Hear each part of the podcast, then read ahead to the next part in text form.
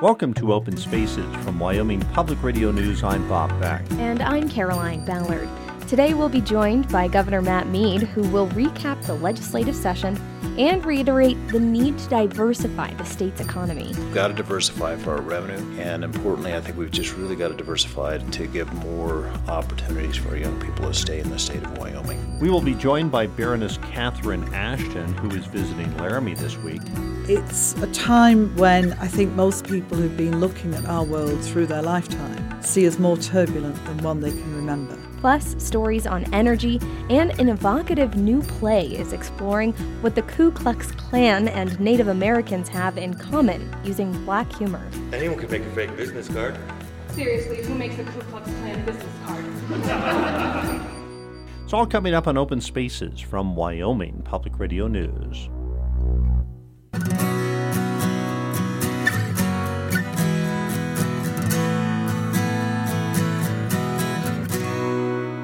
Welcome to Open Spaces from Wyoming Public Radio News. I'm Caroline Ballard. And I'm Bob Beck. It's been a little over a month since the Wyoming legislative session ended, and today Governor Matt Mead joins me to reflect on the session, among other things. Many left the legislative session with bad feelings, but Mead says he was pleased with what lawmakers did for economic development. Among other things, the legislature supported his Endow plan for diversifying the economy. I think it's so important, you know, as we look at our revenue, 70% of our revenue roughly comes from one source, and that's minerals. And even in good times, that's really not a, a good thing. And so we've got to diversify for our revenue. And importantly, I think we've just really got to diversify to give more opportunities for our young people to stay in the state of Wyoming. And I think we can. I think that it's not that people haven't tried in the past. I think there's been some wonderful changes in the state that will allow that to uh, happen uh, in a real way these days.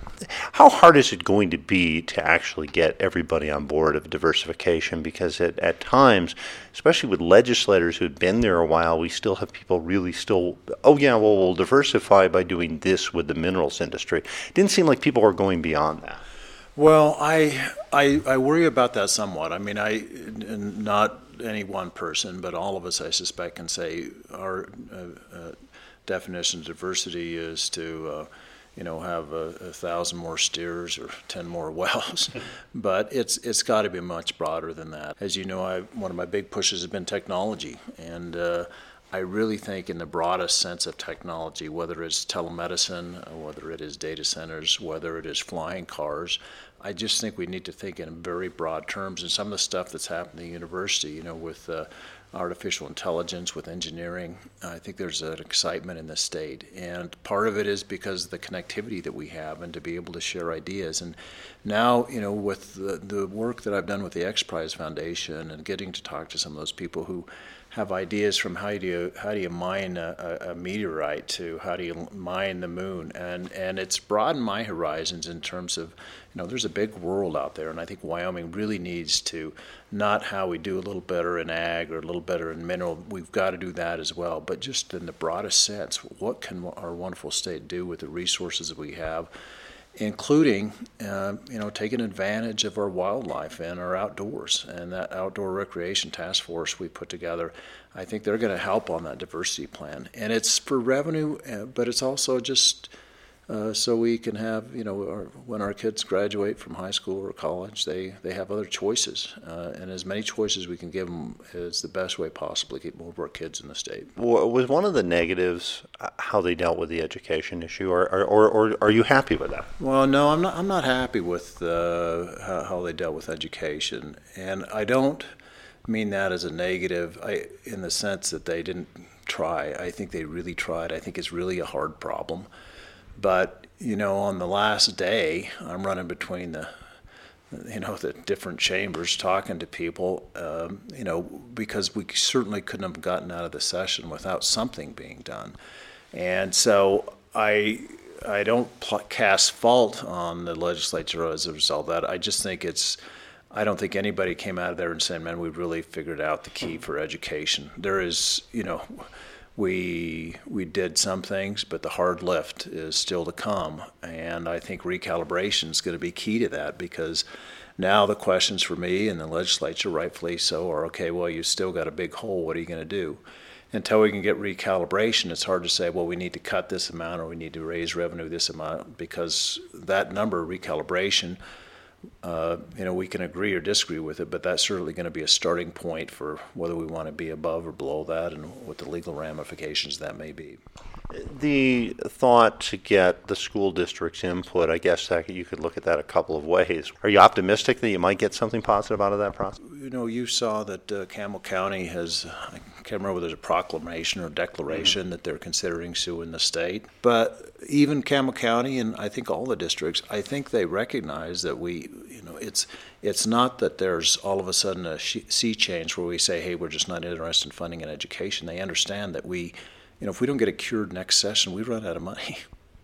And so I, I have, uh, I think there's good faith in the districts to work with us. That doesn't mean we'll agree, but I don't see how, as a state, we can move forward without a larger involvement beyond the legislative walls and beyond the executive branch walls. We've got to in, involve the districts and the parents because if we make additional cuts, and I believe we will have to make additional cuts, if we have to raise revenue, and I believe we are going to have to find additional revenue, those are not things that you can do in isolation and just uh, announce to the citizens, hey, we've done this. I think that discussion has to be broad and have their input on it so people understand, one, what the nature of the problem, and two, can help us find solutions. So I'm, I'm optimistic that while there may not be agreement on everything, I think the districts and uh, even beyond the districts, uh, those are places that we should be looking for assistance and the right path forward. Governor Matt Mead visiting with us, you mentioned revenue. I was interested that at least the House at different times seemed to at least entertain the possibility of doing little something specifically for education. But uh, is that sort of what you would like to see if we're if we're going to do any revenue? Let let's focus it on something, or do we need broad revenue for all of state government? I mean, outside of the real challenge we have on education, I think it's a good time, and I think this can even be part of it. And Endow is what is our tax structure, tax structure broadly. Uh, people, and there's some merit in there that say, so yeah, you can uh, recruit all the technology uh, data centers you want here, but if the tax structure isn't something that we actually get a, a, revenue out of that, what is the point of that? There's still a point to it, and I don't think that's necessarily true, but it is something that we have to be sensitive to. Is do we have the right tax structure? And it's it's not hey the minerals uh, are paying the bill and we just want to give them a break. It's that when you have minerals paying so much of the load, we see these spikes in our revenue, and these spikes in the revenue are a bad deal because, and this oversimplifies it, but the point I'm trying to make is year one, we say you can have 100 people in your nursing home. Year two, we say cut 50. And so I think there needs to be a broader discussion regarding our tax structure in the state of Wyoming. Uh, and the broader the tax structure uh, in, in general, it's a, it's, it's a better policy, in my view. It's a tricky issue in Wyoming, but the more you talk to people, you realize that a lot of us are on scholarship in the state. We, we get all these services and we aren't paying anything for that. Uh, do we need to have that discussion first amongst the politicians before we get to the people? Because uh, it seems like they may be worse than the people. Well, you know, I mean, I think the, the politicians, we are the lowest, you know, in, in most parts, we're the lowest tax state. I mean, we get a lot of services without having to pay a lot. And so I think it's a combination of things. I think you look at the efficiency. I hope we do something with the efficiency study. I think with regard to education, I know the Senate felt that let's first make cuts before we looking at revenue. But even in the Senate, I think there's an agreement that we need revenue. Now that may not be new taxes. It may be we're going to burn up the rainy day fund, uh, and I'm not suggesting that's the way they're going to go, but that it's a broad discussion that includes when they say new revenue, it means using some of the money we have right now in a different way than we have in the past, including the statutory diversion. So. Governor, I was curious your thoughts when Congress was looking at the ACA and, and possibly doing away with it. And uh, did, was there ever a point where you were nervous about that approach because it could possibly backfire in the state? Well, and it was interesting. I went to National Governors Association in uh, in February, and that's a bipartisan group, Republican and Democrat governors, and just sitting with some Democrat and Republican governors of small states. We worry about it uh, not just in the R and D sense. We worry about rural states the ACA, one of the many problems with it is they they tried to bite off so much stuff, and when you do that, you got to look at the you know sort of the big number pictures, which inevitably sort of leaves rural states hanging more often than not. And so, working, uh, a group of us went over and met with uh, select members of Congress, uh, expressing our concerns. Uh, had uh, several conversations uh, with the HHS uh, secretary. I think there's great improvements that could be had in the ACA, including, you know, um, some disagree with this, a work requirement on Medicaid expansion. It won't hit a, the majority of people, but it's something, or education along with that. The, the problem is they haven't got it done. The clock is ticking.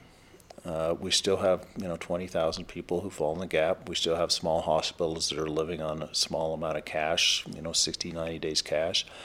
We still have uh, the, the challenge that rural healthcare uh, is always there. And now we have the added challenge, you know, we basically down to one insurance company in the state and uh, we need to. I uh, changes need to be happening with the ACA, but to have this limbo period, I don't think is good for anybody, whether you're pro ACA or you're or against ACA. One last thing for you, Governor. Uh, you're, you're watching some of these federal regulations that were imposed by the Obama administration slowly get dismissed by the Trump administration. Is there ever a concern, though, that you go too far? Well, you get rid of everything, but you don't have then any rules in place. Well, it's interesting. You know, you probably saw the article. There was some recent, uh, some of the big coal companies were talking about the Paris Agreement, and they they suggest, listen, we, we, there's huge improvements. You know, the Clean Power Plan, I was strongly objected to the Regional Haze Plan, but nobody in Wyoming wants to get rid of all rules and regulations. I mean, we care about our clean air, clean water, and you know, certainly I do as well. That's just on a practical front, and then politically, I think to your question is um, you know, President Trump's not going to be president forever. And you go too far in one way, whether it's regarding wildlife, uh, whether it's regarding the energy, whether it's regarding healthcare, uh, you know, there's going to be a snapback. I mean, that's the nature of Congress. And so I think we have to uh, plan for the long term, especially when it comes to coal. We want coal to be a big part of our future for a long period of time. And to say that, uh, you know, I, I think this is the time to double down on carbon capture sequestration technology like we're doing at the Dry Fork Station. We have a little breathing room to, to help find some answers. And so don't uh, don't take your foot off the gas on trying to find answers that uh, will advance uh, coal uh, for the long term. But especially also looking at making it as environmentally acceptable. Yeah, that's the that's the beauty of the integrated test center in Campbell County. Is it's just not the capture of CO2; it's the utilization of CO2, and I think that's where the real sweet spot is, and that's why I'm so excited by that project. Is because if you can capture and utilize CO2 in not only an environmentally friendly way, but a, in a commercially viable way. I think that is a big game changer for coal, and it's important to do it not just for this country, but if you're concerned about the climate uh, and the environment globally, uh, we want to find the answers, uh, right? Because China, India, other countries are going to continue to burn coal, and if you produce the amount of coal Wyoming does, you should be a leader not only in the production but in the you know in the technology and the innovation, and that's uh, exactly where I think the state should be going. Governor Mead, I always appreciate your time. Thank you very much. Bob, always great to see you. Thank you.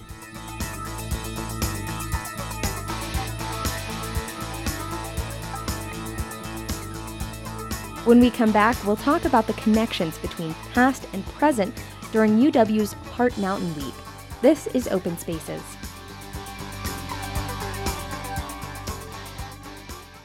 Welcome back to Open Spaces. I'm Bob Beck. And I'm Caroline Ballard. This year is the 75th anniversary of the executive order that led to the internment of Japanese Americans during World War II. To mark the occasion, the University of Wyoming College of Law is hosting Heart Mountain Week, a week of programming that explores what can be learned from this chapter in American history. Director of the International Human Rights Clinic and Assistant Professor of Law Susie Pritchett joined me to talk about Heart Mountain Week and says it starts off with a mock trial where students will use historic events to create a trial that never actually happened.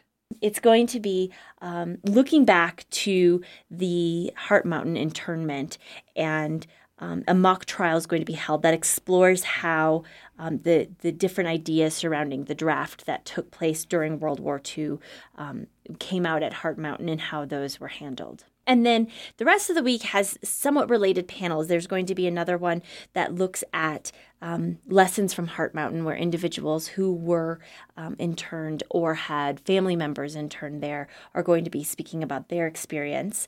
That's followed by another panel that looks at executive orders in this country historically. It's the 75th anniversary of the executive order that led to the Japanese internment during World War II. And it's going to be juxtaposed against the recent executive orders issued by President Trump um, around immigration and the ban on travelers from certain com- travelers coming into this country.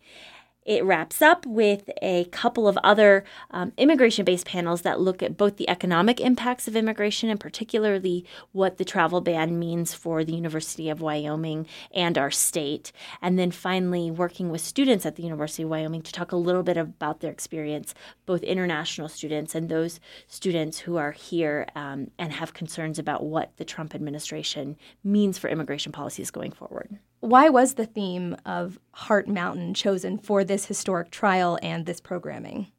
So, my colleague at the law school, Steve Easton, regularly for the past three years has held a historic trial event. And each year it's something different. Um, this year, he and the students who help him organize this thought Heart Mountain would be a good topic because it's the 75th anniversary. And as they were talking and planning the historic trial, they thought this is really interesting to talk about what happened and the situation that led up to Japanese internment in light of the current immigration situation in this country. And so it really went from one singular activity to this larger week that's touching on various aspects of the immigration conversation going on in our country.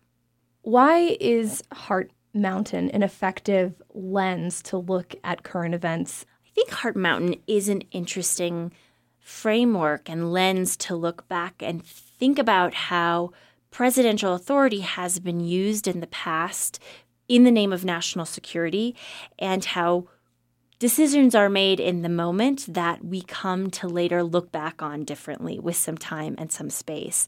And I think there's a large consensus now, of course, that interning the Japanese during World War II was a mistake. That was a dark time in our history, and we've tried to recover and, and say never again. Um, whether or not that's a direct parallel to what's happening today, I think is open to debate, but it certainly raises interesting questions about the scope of the president's executive authority. You know, there are very valid public policy reasons on both sides of this debate. National security is an important issue. The president does have decision making authority in some of these areas, but at what cost and what's the most effective way to do that? And of course, our university. Um, has a large international student body. We're feeling the impacts from the travel bans and the proposals that are coming out of the Trump administration. Our country, I think, is suffering effects from um, you know, in, in, terms of decreased tourism and uh, trickle down impacts on our economy. So these these debates that were had, you know, back in World War II are con- continuing today, and we're trying to ask what lessons have we learned in order to move forward, knowing the importance of national security, but also having um, the lessons of history on our side. As the director of the International Human Rights Clinic and as an assistant professor of law, mm-hmm. are you hearing concerns from students about executive orders and immigration? Is this is this something students are, are talking about among themselves? Yeah, I've had a lot of um, feedback from students, both those who are directly impacted because they are international students from countries that have been included in the travel ban, both, both its first and second iteration, but also a number of students who are either undocumented or are in the DACA program and are concerned about Trump's enforcement priorities, which have expanded dramatically um, in comparison to President Obama's, as well as what it means for their families. So I have affected students who have real immigration status concerns for themselves. And then I have a whole group of law students that um, are interested in the practice of immigration law and interested in what our immigration policies look like, who have also reached out to me and want to understand more about the system so they have a better idea of the role that they can play once they're out and practicing immigration law. Susie Pritchett is the director of the International Human Rights Clinic and an assistant professor of law at the University of Wyoming. Thanks so much for speaking to us today. Thanks for having me. When we come back, we'll talk about coal and natural gas and have a discussion with Baroness Catherine Ashton. It's all coming up on Open Spaces.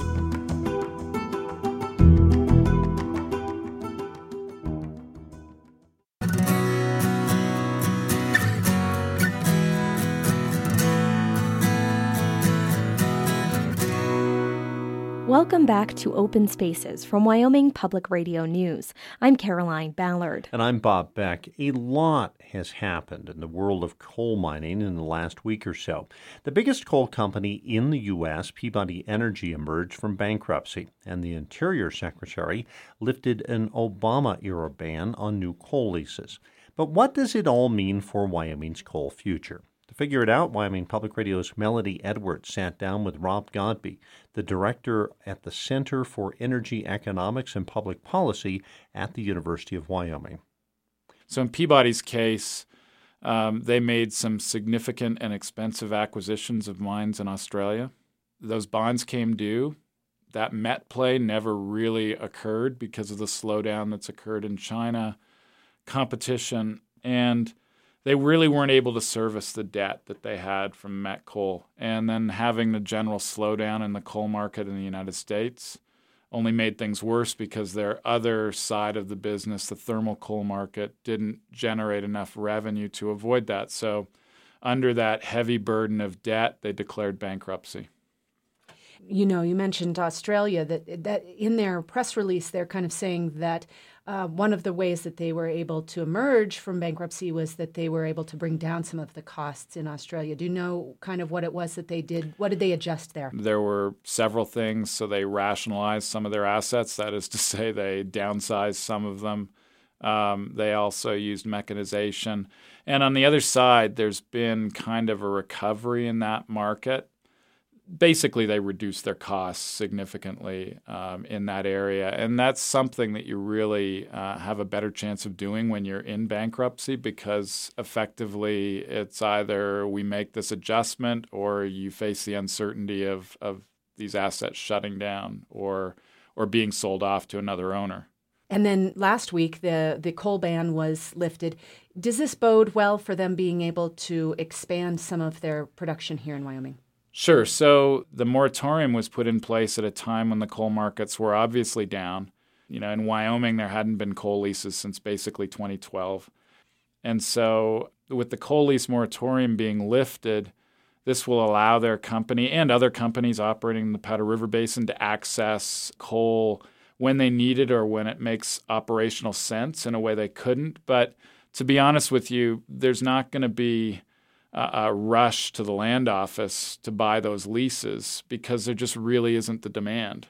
The slowdown in coal production didn't happen because companies were running out of coal. What they ran out of was customers to buy the coal. Um, you mentioned that uh, this has also been referred to as the coal pause. When I talked to the BLM last week, that's how they referred to it. Um, and so, you know, I, I think people didn't realize that, that the coal moratorium had more than one reason for um, the Obama administration for implementing it. That it wasn't just an environmental decision. Um, that it also had to do with kind of restructuring the way that we evaluate the fair market values. Can you talk just a little bit about that? Right. So, coal leases occurring on federal land are permission to mine an asset that belongs to everybody in the United States. So, it's an asset that we all have an interest in. And the reason that the moratorium went into effect was partly environmental. Um, but really, what it was was to reassess how we do this federal leasing process in the United States because there really hadn't been any major changes since the 1980s. And coal leases are different from oil and gas leases, and they're typically not competitive.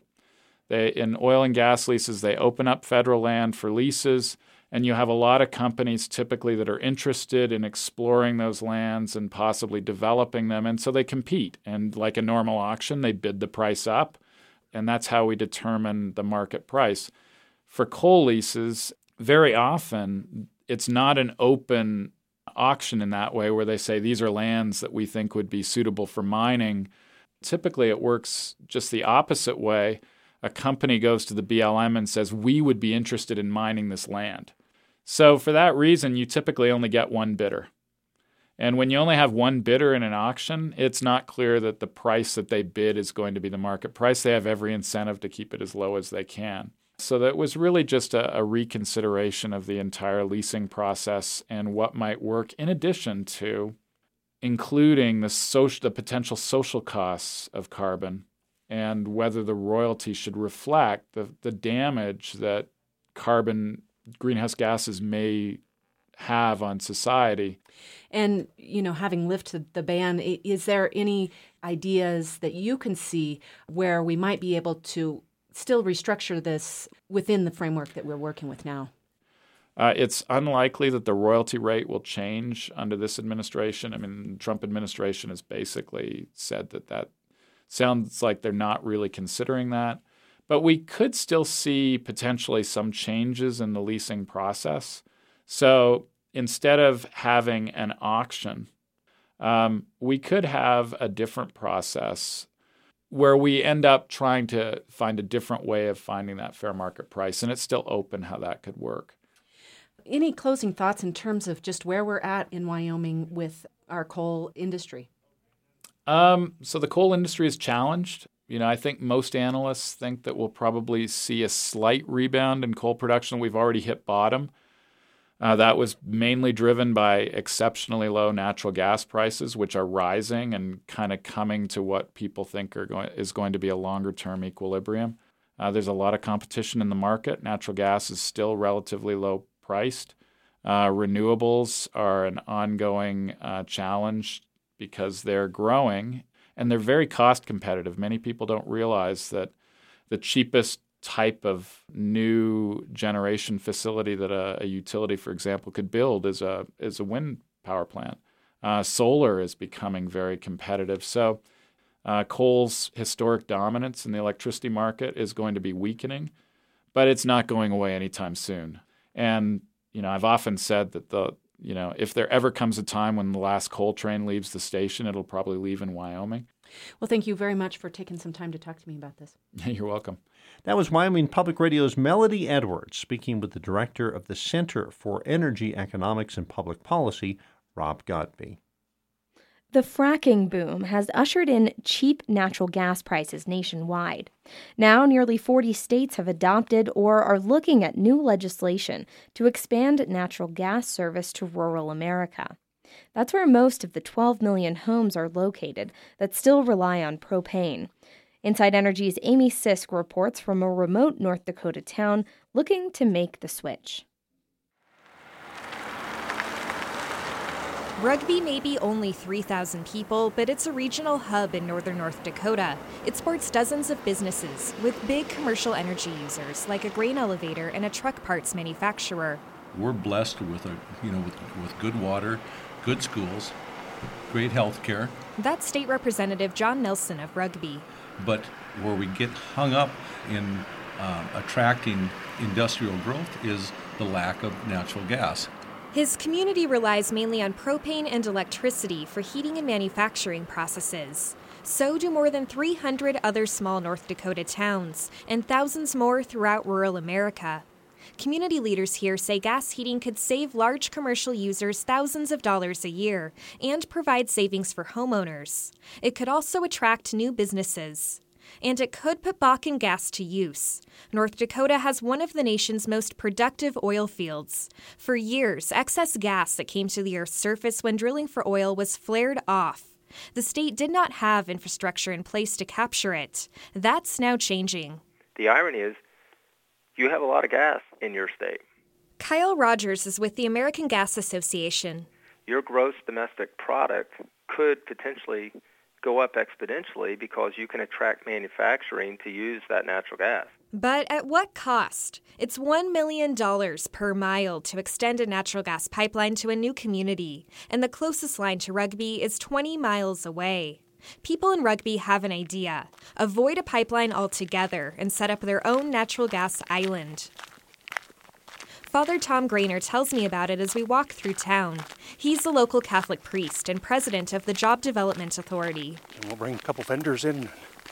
Look at what would it take to set up a liquid natural gas or compressed natural gas plant in town and and put some basic trunk lines in and go from there. Trains roll through here all the time. They're one option for carting in gas in liquid or compressed form, or it could be trucked in, just like propane. Rugby would install a small distribution line network to carry gas to consumers from the plant it builds. But there's a holdup. In Bismarck at the state capitol, I take the elevator up to Public Service Commissioner Julie Fedorchak's office. PSC regulations are geared toward big utilities. For example, it's a $150,000 fee anytime there's a rate change. Well, our regulatory oversight isn't hugely burdensome for a company that's operating on really tight margins like they would be to, to make something work in a in a smaller town it can make a big difference. So, Representative John Nelson of Rugby, with Fedorchak's support, proposed a bill this legislative session modeled on a Minnesota law. Small towns could seek a waiver from PSC oversight to craft a plan to bring in natural gas. Rugby would likely be the first town to try it. House Bill 1398 is declared passed. It cleared the legislature this month. North Dakota's not alone in making this a priority. States from Mississippi to Connecticut are trying everything from offering tax credits to rebates to low interest financing to bring in gas. In North Dakota, these ideas face opposition from the state's Propane Trade Association. Mike Rud is executive director. We can't stop any utility company from coming in and supplying natural gas to a community, but we don't believe the state or anyone else should be involved in uh, helping to set an unfair playing field. His organization has fought successfully against other state efforts to subsidize the extension of gas service to rural communities. Another potential loser if natural gas is extended are rural utilities. But Josh Kramer sees an upside if new businesses are drawn to the area. He's general manager of the North Dakota Association of Rural Electric Cooperatives. It's going to bring people to that community or living around the community, and they're going to need electrical service as well. Back in Rugby, some local businesses are eager for the change. At Rugby Manufacturing, Jeff Dukeshire gives me a tour of his facility where they make truck equipment. Right now, they use propane for heating and to fuel the painting process. It's expensive, and the price fluctuates a lot, affecting his bottom line. We're selling product throughout the entire country, so a lot of our competitors that aren't in these colder climates, you know, that's one area that they don't have to deal with that we do. He thinks natural gas is the way to go to ensure that stability and a way to keep towns like Rugby on the map. For Inside Energy, I'm Amy Sisk. Inside Energy is a public media collaboration focused on America's energy issues. Baroness Catherine Ashton has done a lot. She is the former vice president of the European Commission and former High Representative of the EU for Foreign Affairs and Security Policy. She negotiated the Serbia Kosovo peace agreement and the Iran nuclear agreement. She was a leader in the UK House of Lords and has worked to fight for minority rights. Baroness Ashton is visiting the University of Wyoming this weekend and she joins us now. Well, Baroness, first off, thank you so much for taking time to come in and visit with us. Uh, and and the timing is interesting with what happened in Syria uh, last night. I'm curious your read on that response by the Trump administration. I think you know, looking across what everyone's saying, both here in the states and across the world, the feeling that these chemical attacks on innocent people are just one more example of the horror and terror that's going on across Syria. And it looks from this point uh, that the president made the decision that he was not going to let this pass without a response. I read the international community saying two things in reply. One is a lot of support, not, of course, from everywhere, but a lot of support. But also, I think, wanting now to see where this is going to go. What is the mm. longer term plan, the strategy? For Syria because the war that's been going on for so long, we need to get to the point as soon as we possibly can to try and find a way to stop this uh, and to bring back some hope to the people who've suffered for such a long time. The president during his campaign, many times had indicated that he wanted to worry more about this country and not about the world. Did this give you some comfort that maybe that was more rhetoric? Well, I think in when when you're campaigning domestically, your audience is a very domestic one, and my experience of politicians campaigning across Europe has been when it comes to election time, you focus on the bread and butter issues, mm-hmm. as we call them, that voters care about. It's about education, it's about work, it's about healthcare, it's about all sorts of things that are the day to dayness of, of living. And international issues tend to play a different role. But the reality is, when in office, of course, one is confronted, especially of the United States, with having to respond or deal with the challenges of a world that is going through some really difficult turmoil in parts of it. And that's what we're now seeing. So, you've watched uh, an interesting couple of years, uh, the EU, of course, everything that happened there, and then watching what happened in this country. I, I, I imagine you were as surprised as anyone uh, to see how that changed and, and President Trump got elected. I, I, like the name of your talk, The New World Disorder, but I, I mean, are, are, do you see things in chaos right now, or uh, is there concern? You know, I've given up speculating about what could happen because all the time I was in office, we were confronted with changes, very dramatic events from the Arab Spring to the events in right. Ukraine that we could not have predicted. Some people perhaps would argue that they had predicted it, but I can't pretend that I ever saw any predictions at the time. And when you look at our world now, we have more refugees than I think we had in World War II. We have a large number of countries going through some really difficult moments, and the spread of the effect of what's happening is way beyond state borders. Uh, the nations are not able to contain what's uh, concerning them. And we see, of course, these terrible events across the world uh, reflected as terrorism. So it's a time when I think most people who've been looking at our world through their lifetime see as more turbulent than one they can remember. More demands being made on everything from humanitarian aid through to strong diplomatic efforts to the role of organisations like NATO and the role of the military. And we have to get more clever, really, more smart about how we respond to this. So, one of the things I'm looking at is what is the diplomatic toolkit that we have? What do we need to think about uh, in terms of how we actually try and make our world more calm, more tranquil, uh, and be better I hope I'm not asking a stupid question here, but you've you've been involved in a lot of turmoil and negotiating, brokering some deals for, for years. And and so I'm wondering when you have terrorism outfits like ISIS and, and other things going on like that that seem a little bit unique that we've not necessarily seen in the past, how do you broker deals in situations like that? Well, I think it's very difficult to imagine brokering deals with them. But there are unquestionably people who need to be uh, persuaded that they shouldn't participate in this. You know, one of the big challenges for every country where there is a possibility of terrorism is to make sure that the population is not drawn to that via mm. the internet, via contacts, uh, via a sense of not belonging to the community. I make no excuses for it, but I think we have to be quite vigilant in that and quite positive in our outreach to try and deal with that. And the brokering of deals is about how you, uh, in the end, in areas of conflict, find peace for the people and find ways to stop the conflict from continuing. Because in areas of conflict and confusion, you know, those are good breeding grounds for those who want to take this much further. Can I change gears a little bit? Uh, you're a, a, woman leader uh, and uh, have been, uh, I, I, know there was suspicion about you early on in your career, and, and then you were able to win people over. A lot of women very discouraged in this country uh, after Hillary Clinton had her defeat.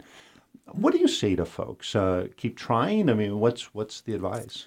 Yeah, I mean, you know, women have half the population, and we can do just as well or just as badly as men at everything.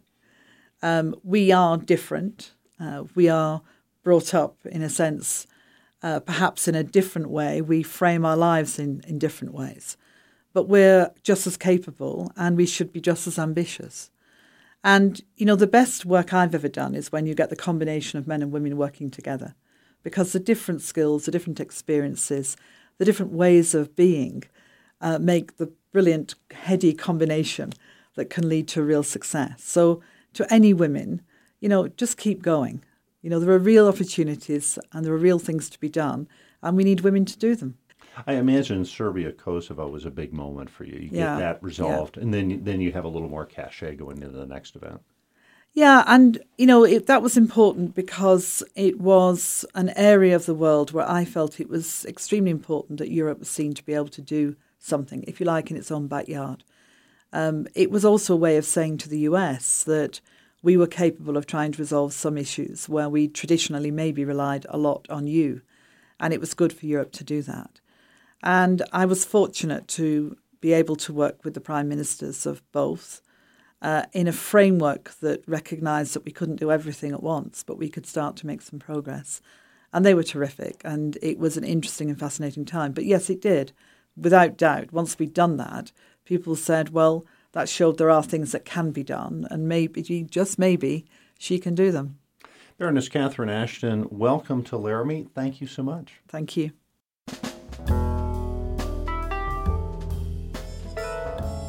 When we come back, we'll hear a report about a controversial play in Laramie. This is Open Spaces.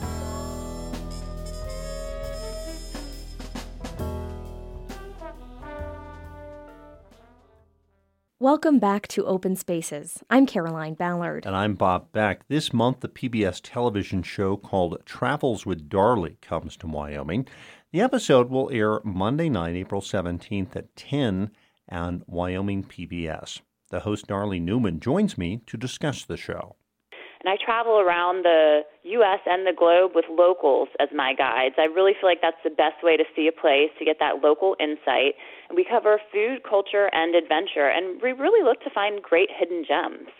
So, some of those hidden gems you found are in Wyoming, and you're going to feature them on a program on April 17th. What attracted you to Wyoming? Wyoming is a beautiful state. I mean, I love the great outdoors. I love to be out in nature. Um, my show Equitrekking, which filmed in Wyoming previously, it's it's a show where I horseback ride around the world. Wyoming has amazing dude ranches, great national forests, great places to ride. So that that originally attracted me to Wyoming, and then we were just super excited to come back and really dive deeper into the nature.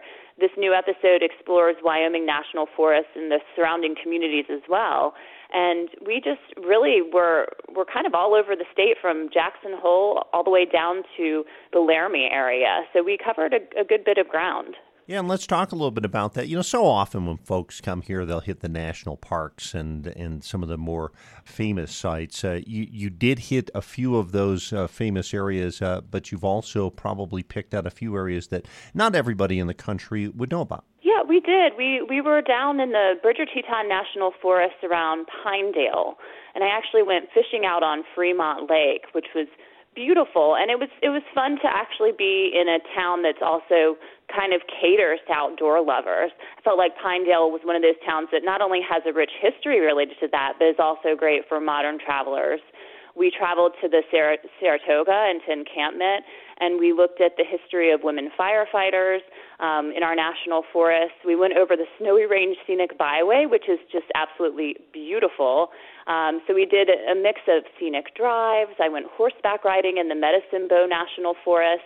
So we, we definitely got off the beaten path, but we were also around Jackson Hole and doing mountain biking on the Cache Creek Trail in the Bridger Teton and helping with restoring actually a trail and building a new trail so people have great places to continue to hike around the area.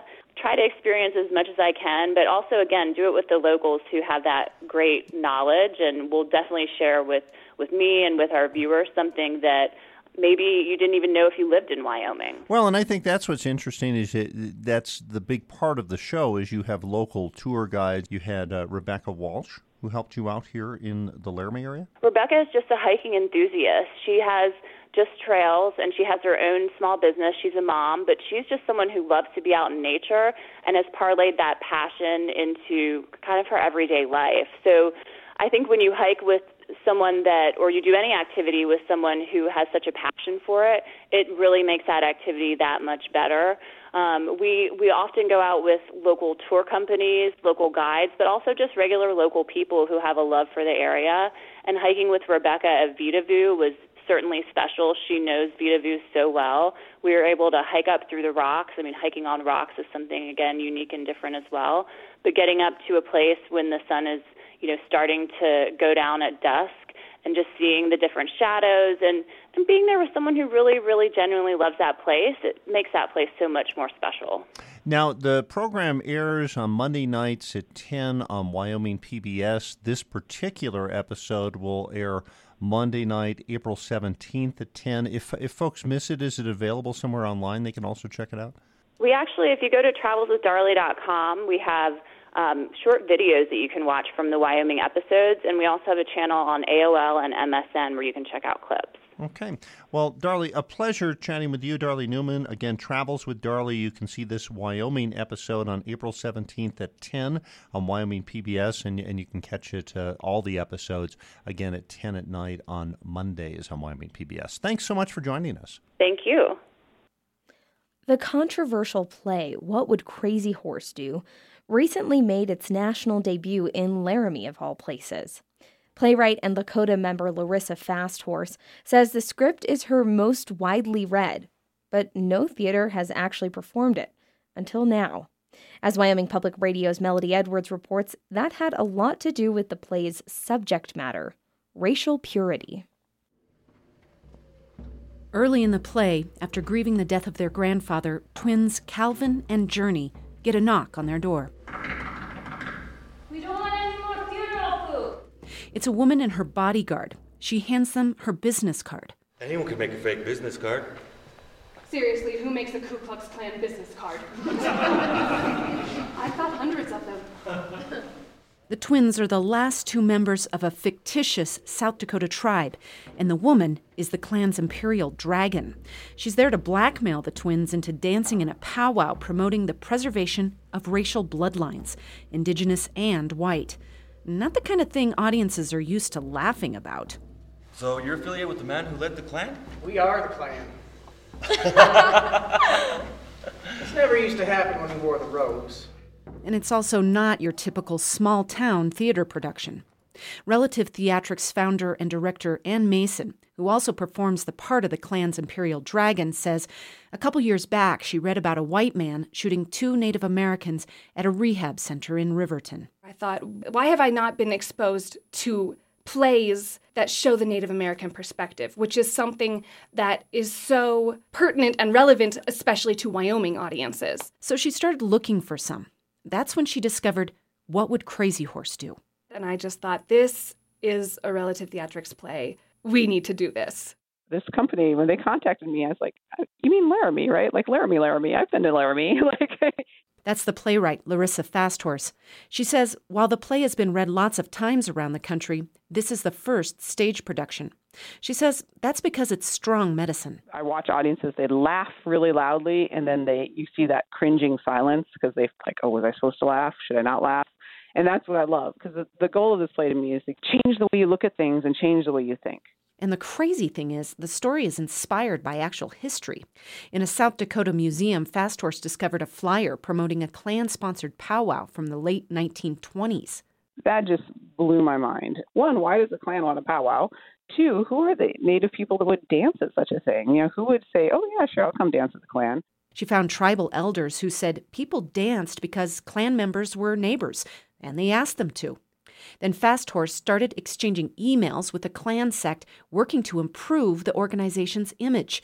They told her things like It's about love, not hate. It's you know, we just take our pride in our culture the same way you do, and we our culture happens to be white. And started getting a little freaked out because I realized a lot of these things were I've heard in indigenous circles because preserving race is is a real issue for we lose indigenous races off this planet all the time 16 year old Talissa Little Sun stars in the play as Journey, and this is relevant stuff to her. Most of the Northern Cheyenne speakers of her tribe are elderly, and there's a real fear of losing the language forever. And she's seeing more racism. With the new president and these new laws and stuff, everything is changing, and I feel like people are kind of being hateful, and I don't like it. Playwright FastHorse requests that Native Americans play all the Native American parts in her plays. She says, like Little Sun, they bring their own stories to these intense characters. But most theaters aren't willing to take the time to find Native actors. It took director Ann Mason six months to cast this play, emailing, calling, meeting with Native groups. Talking after the show, Northern Arapaho Pyram Duran talks about his audition. I don't think I did very good. I think they liked this voice, you know, and so you know I got the part, and um, you know it, it, it's been a little tough first time doing any of this. And it's the first time acting for Little Sun too, and that's the point, says FastHorse, to get more Native Americans on stage. You know, if you if you're a Native American person interested in acting, you can wait 30 years before a role comes up specifically for you. For Little Sun and director Mason, the experience has opened up future possibilities for both of them. I would want to try out for, you know, parts that aren't just for Native Americans because that would be great for me and also great for our people. I'm actually going to do theater next year in high school. I signed up. Um, Mason is excited to start casting Native Americans in other roles too. But no matter how far Talissa Little Sun goes with acting, it's unlikely she'll ever see another script like What Would Crazy Horse Do? For Wyoming Public Radio, I'm Melodie Edwards.